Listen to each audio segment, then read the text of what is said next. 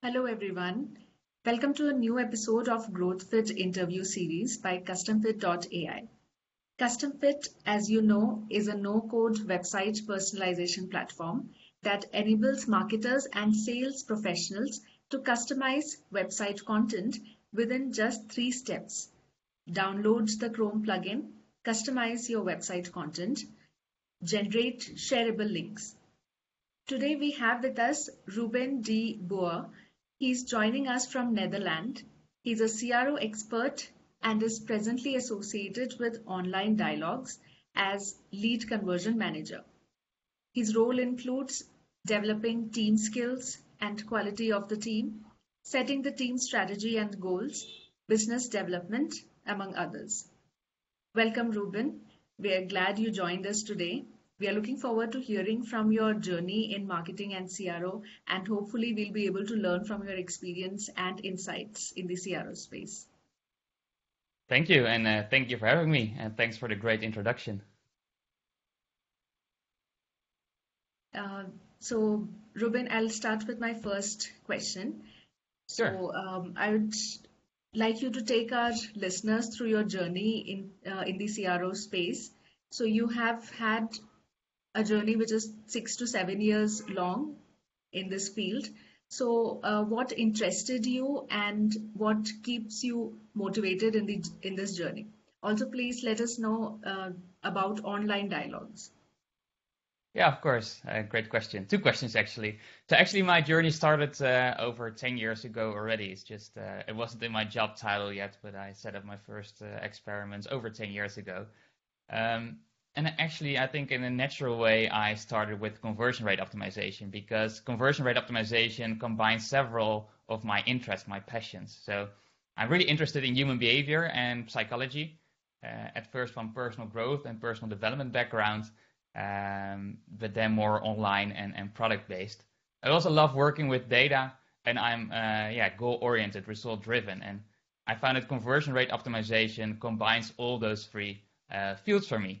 So I love working with data, with psychology, and goal-driven.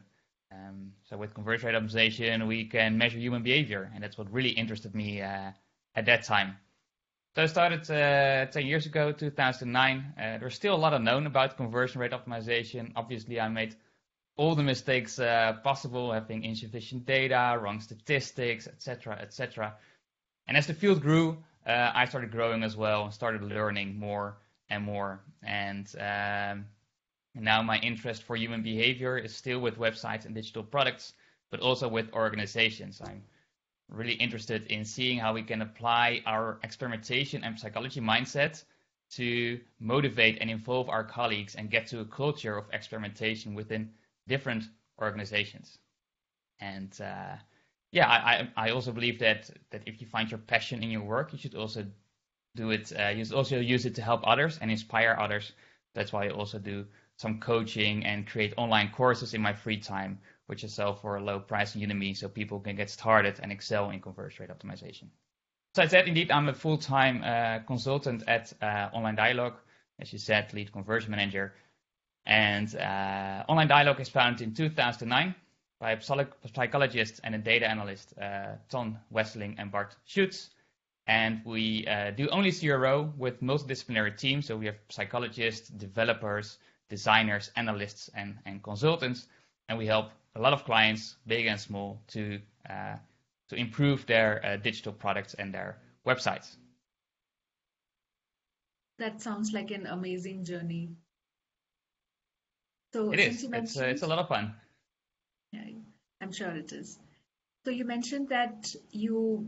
Uh, you failed at a lot of things. So we do hear this from C R O, uh, C R O professionals that, you know, failing is a part of the experimentation, and there is no, in fact, there is no success or failure in this journey. It's just about learnings. So exactly. Would you like to uh, share with us about few uh, hits and misses in your experimentation and your learnings from them? Yeah, uh, good point, good question. Um, so yeah, I can name a lot of wins and even more misses, I uh, I guess. Um, I guess I would mention uh, two wins is what I really learned is from the start, set up a correct conversion optimization process and proper documentation. This really helps to increase the success of your overall C R O program. Uh, I love using Airtable for that, simply because it combines several tools, project management, databases, uh, all kind of different views, um, but also you build a knowledge database. So have a proper process and tool in place to track the progress of your team, see who is doing what, um, with the right steps to get to the best possible C R O program. So that's the first one. The second one, um, what I uh, learned is that you should involve higher management and your other colleagues as soon as possible. Your job is not just to run simple A B tests, sit in the corner somewhere in the back of the office and run A B tests on copy and uh, simple A B tests. You want to motivate and involve your other colleagues as well. Make it about them. Help your colleagues achieve their goals with experimentation. Not just your own goals, but help your colleagues achieve their goals to get to a culture of experimentation that will increase the success of your whole C R O program. So when it comes to failures, as you mentioned, I learned there are no failures. There are only opportunities to learn. And as mentioned, I made some mistakes along the way, like, like incorrect data and statistics, and perhaps some uh, A B tests uh, with, which, which I set up in the client-side tool, which caused a bug or an error on the website, and have the development team uh, asking me questions how this could happen. Um, but yeah, uh, fail fast and learn. Uh, as long as you learn, there's no failure. Right, right. So nowadays, websites are functioning as the uh, sales sales representative. Right, a lot of things can happen through the website, and uh, in fact, websites have become really potent today with the help of technology. Uh, so, what is your approach when you um, when you take up this project of optimizing a website? Yeah, so so when I optimize a website, I, I never start on the website it, itself. I always first want to fully understand the the business and uh, and the goals. You have to align with the goals and how everyone else is working. Simple example, if you are with conversion rate optimization um, and focusing on getting more transactions, but the whole company, the, the rest of the company is focusing on increasing the average order value, you're optimizing the wrong thing, you're not aligned with the company, and therefore it majorly decreases your success of your experiments and your overall results within the company and the whole program. So always start with understanding the business and the goals and what drives the goals. When I start on websites, I basically start with uh, with the data. So on what pages can we make the most impact with our experiments? For those who know, this is also called the minimum detectable effect calculation. And once I have that, I try to uh, run the first tests as soon as possible, probably low-hanging fruit tests, um, to hopefully find some quick wins already and get the, and, uh, get the uh, organization enthusiastic. And while those three tests, those first three, four tests are running, I do a thorough research. So I dive deeper into the data. I do user research. I do scientific research. And of course, talk to a lot of people at the company, uh, especially those who talk to the customer on a daily basis, like sales representatives and uh, customer service. Sounds good. Uh, so according to you, what are the biggest distractions that visitors usually face when they interact on a website? Or what could be stopping them from converting? Um, yes, yeah, so, so stopping them from converting. Uh, the biggest thing I, I still think is, uh, it's of course very different per website, but in the basics, the biggest thing is the product or the service itself. I mean, you can have the best website in the world without any friction, very easy, very fast. But if no one wants your product or your service, no one is going to convert. So Uh, the biggest hurdle will obviously be in the basics, the, the product or the service. Um, and other than that, it really depends on the website. Sometimes it can be distractions, sometimes not aligning with the motivation. You really have to look into the customer problems, what they face, what their needs are, and optimize from that. But you do need a good product or service to sell. So we see that personalization plays a very important role uh, today for both marketers and uh, sales professionals. So how do you see the importance of personalization, or what has been your experience with personalization in increasing conversions? I, I, I really like uh, personalization. Um, it's actually funny to see how uh, what is happening now.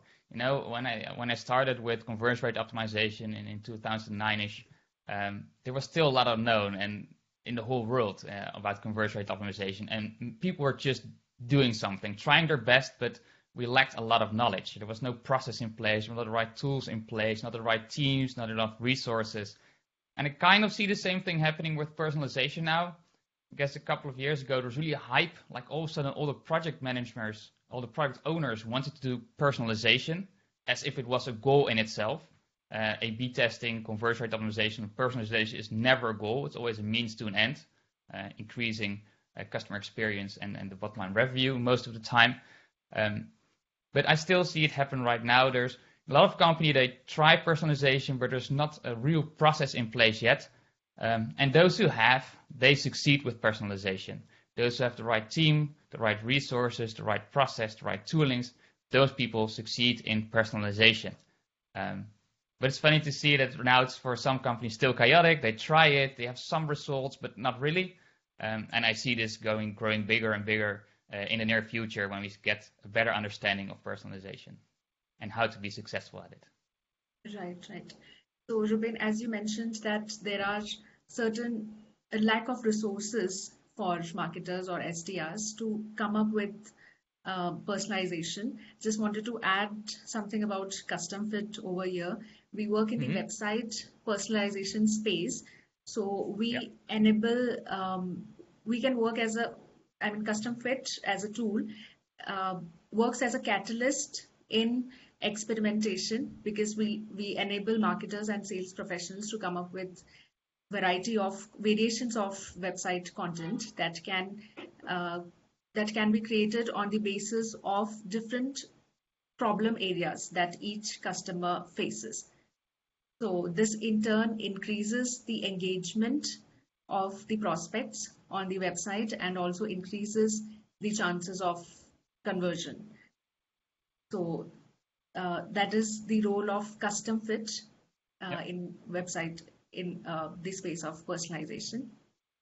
Uh, so yeah, I think it's very good because you need the proper tools to help you out and make it as easy as possible uh, to right. get started and, and to grow in, in uh, your success of personalization, definitely. Yeah. Sure. Uh, so when it comes to testing your ideas, um, firstly, what is the process that you use to come up with ideas that are relevant for a project? Yes, of course, there, there are several ways. Uh, again, uh, always start with your research first. Get those biggest obstacles, those biggest problems that, that your customers face, your biggest drop-off points uh, in your data.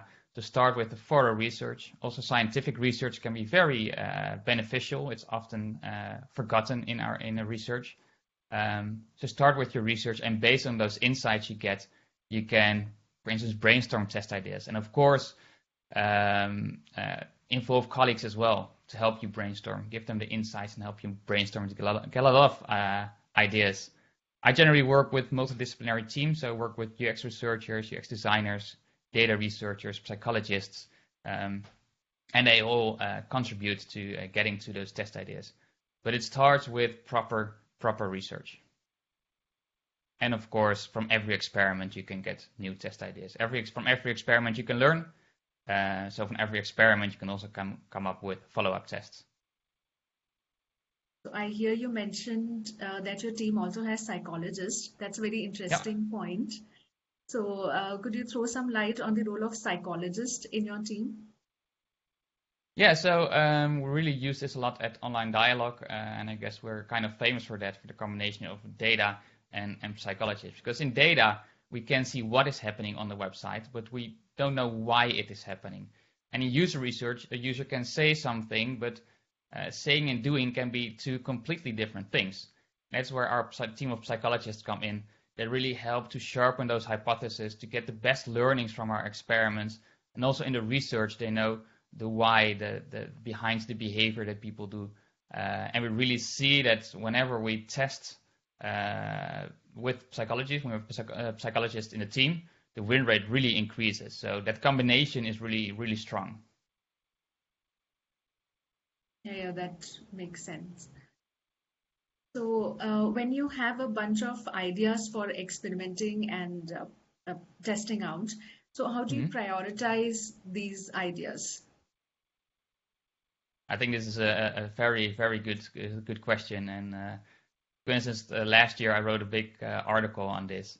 I know a lot of people use um, frameworks like like P I E and ICE, for instance. Um, and the best thing about these frameworks is the simplicity. But the downside is that it's completely subjective. And there's also too much focus on ease. One third of the score is ease, and it really kind of kills innovative experiments. Now, some people use more fact-based models, and it scores ideas using factual information, like does the idea come from data analysis? Does it come from user research? Or does it increase user motivation? And these models are already a lot better.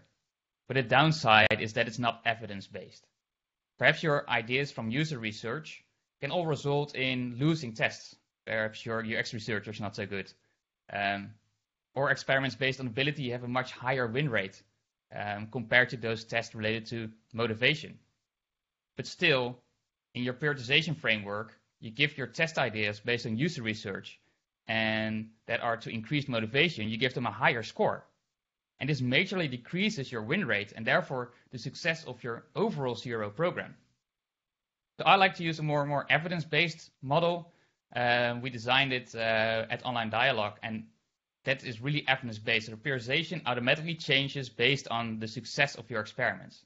So if experiments that increase motivation on the homepage result in a, a high test rate, a high uh, win rate, sorry, such ideas should automatically become higher on the backlog. Whereas if ability tests on the checkout have a high win rate, uh, those ideas should be higher on the backlog. So your prioritization should be automated based on your historical experiment results, um, because then you always run the best tests. Does that make kind of sense? Kind of hard to explain in a couple of sentences. Yeah, yeah, it does make sense. Uh, so you said it is something, it is a concept that you have developed at Online Dialogues, right? Yeah, yeah, yeah.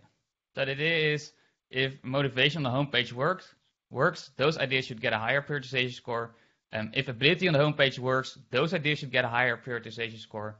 And if motivation doesn't work, those ideas should get a lower uh, prioritization score. And if you automate it, which you can do through Airtable, um, you always have Uh, the highest, the best idea on top based on historical data. So it's evidence-based. Okay. Sure, that's, that's quite interesting. Uh, so coming to the tools that you, uh, you said you use Airtable for uh, experimentation, any other tool that you recommend or anyone that's, that's your favorite for experimentation? Yeah, I mainly use the, the tools uh, that my uh, my clients use. Of course, uh, I, like I said, I used Airtable with all my uh, clients for the documentation for the process, but also automation of, of uh, test analysis, because the more you automate, the more time you have to set up new experiments. Um, for client-side A B testing tool, I don't really have a, a favorite. Um, and for data tools, um, and I guess also personalization and, and uh, A B testing tools, I love the ones that democratize, so that they democratize data analysis, for instance. So it's easy for our colleagues to, to use data and to analyze data uh, as well. Okay. So what kind of training or educational resources you recommend to somebody who wants to start a career in C R O? Well, of course, uh, I would recommend my own courses uh, on Udemy. Um, your C R O, I have a couple of C R O courses there, um, and Udemy almost always has a sale, so you can, you can get a course and learn conversion rate optimization for a very low price. Of course, I have to mention that. Um, other than that, I love the blogs, the blog articles on uh, C X L dot com. Um, I do check curated newsletters like Experimental Mind and Experimentation newsletters. They are really useful. Um, follow industry leaders on LinkedIn. Also, feel free to add me on LinkedIn if you want. Um, and also simply joining communities and, and events and talk to fellow optimizers and learn from each other. I think that's the most important source of information you uh, you can get. Learn from each other and, and share your knowledge. Thank you for that uh, very good advice, Ruben. So with that, we come to our last question. uh, what is that one advice you wish you had got early in your career? Um, have a growth mindset, be curious, experiment a lot, and don't be afraid to learn. Uh, and not just on websites, but, but also in life. There is never failure. There's only an opportunity to learn and uh, grow. Sure. So I think that is one very important piece of advice that we can learn from C R O professionals and also from this field of experimenting and testing, that it's all about learning. Uh, there's no, there's no uh, failures as such. So, exactly. And um, if, if the rest of the company uh, will see that as well, that's when you get faster to a culture of experimentation. Um, as long as people are afraid to fail, uh, experimentation will be hard to, to, uh, to, to implement in your company. So you can only, only learn, only grow, uh, and there's no failure, and motivate your colleagues to, to have the same mindset. Right. So Ruben, thank you for joining us. So that uh, you mentioned one blog that you had written about prioritization ideas, right? Yes. Or, and and uh, the link to your course on LinkedIn. So we will, sorry, not LinkedIn, Udemy. So we would definitely like to include that link uh, in our blog. So thank you thank for you. sharing your insights, and I hope our listeners Uh, learned a lot from your experience as much as we did. So with that, I would like to wrap up this session. Thank you so much thank for you. joining us. Yeah, thank you. And uh, to the others, thank you for listening. I hope it uh, was useful. Yes, it was indeed very useful to us.